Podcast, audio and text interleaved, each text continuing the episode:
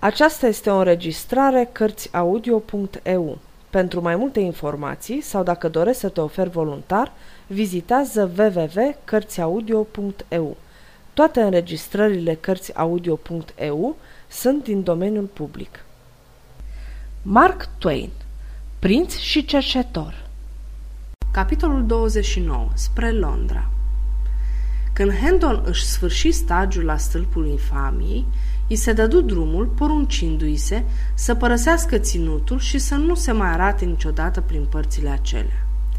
I se înapoie sabia la oaltă cu măgărușul și catărul. El încălecă și o porni, urmat de rege, în vreme ce mulțimea se dădea la o parte cu respect tăcut ca să le facă loc, risipindu-se apoi când îi pierdu din vedere. Hendon se cufundă curând în gânduri. Urmea să dea răspuns unor întrebări de mare semnătate. Ce îi rămânea de făcut? Încotro trebuia să se îndrepte. Trebuia să găsească undeva un sprijin puternic, căci altfel era nevoit să-și părăsească moștenirea și pe deasupra să rămână sub învinuirea de a fi șarlatan. Unde putea trage nădejde de a găsi un sprijin? Unde, într-adevăr, era o problemă spinoasă. Tot chipzuind, îi veni un gând care ar fi dus la o posibilitate cea mai firavă dintre firavele posibilități firește, dar care totuși merita să fie luată în considerație, odată ce lipseau cu desăvârșire altele care să făgăduiască măcar cea mai mică șansă.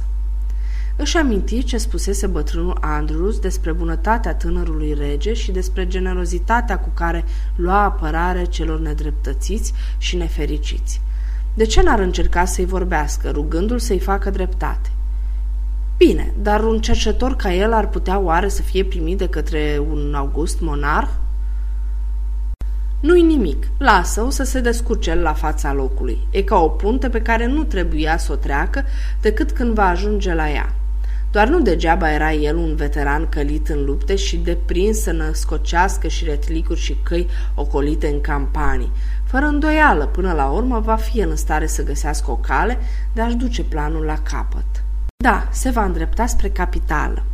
Poate că îl va ajuta vechiul prieten al tatălui său, Sir Humphrey Marlowe, bunul și bătrânul Sir Humphrey, șef locotenent al bucătăriilor sau grajdurilor răposatului rege ori așa ceva. Miles nu-și putea aminti ce anume învârtea el pe la palat. Acum că avea o țintă asupra căreia să-și concentreze energia, un plan foarte precis de îndeplinit, negura de umilință și descurajare care pogorâse asupra cugetului său, se ridică și se risipi în vânt și oșteanul înălță capul să privească în jurul. Fu surprins constatând cât de departe ajunsese. Satul rămăsese mult în dărătul lui. Regele se hurduca gale în urma sa, cu capul plecat, fiind și el adâncit în planul și chipzuieli. O îngrijorare dureroasă întunecă voieșia abia născută a lui Hendon. Oare băiatul avea să se arate dornic de a se întoarce într-un oraș în care, în tot cursul scurtei sale vieți, nu avusese parte de altceva decât de maltratări și de sărăcie lucie? Dar întrebarea nu putea fi ocolită, trebuia neapărat să fie pusă, așa că Henton opri măgărușul și strigă. Am uitat să întreb care ne e ținta, porunca voastră înălțimea ta. Spre Londra, Hendon o porni mai departe, grozav de încântat de răspuns, dar și uimit totodată. Întreaga călătorie se desfășură fără nicio peripeție vrenică de pomenit. În schimb, se încheie cu o nouă aventură.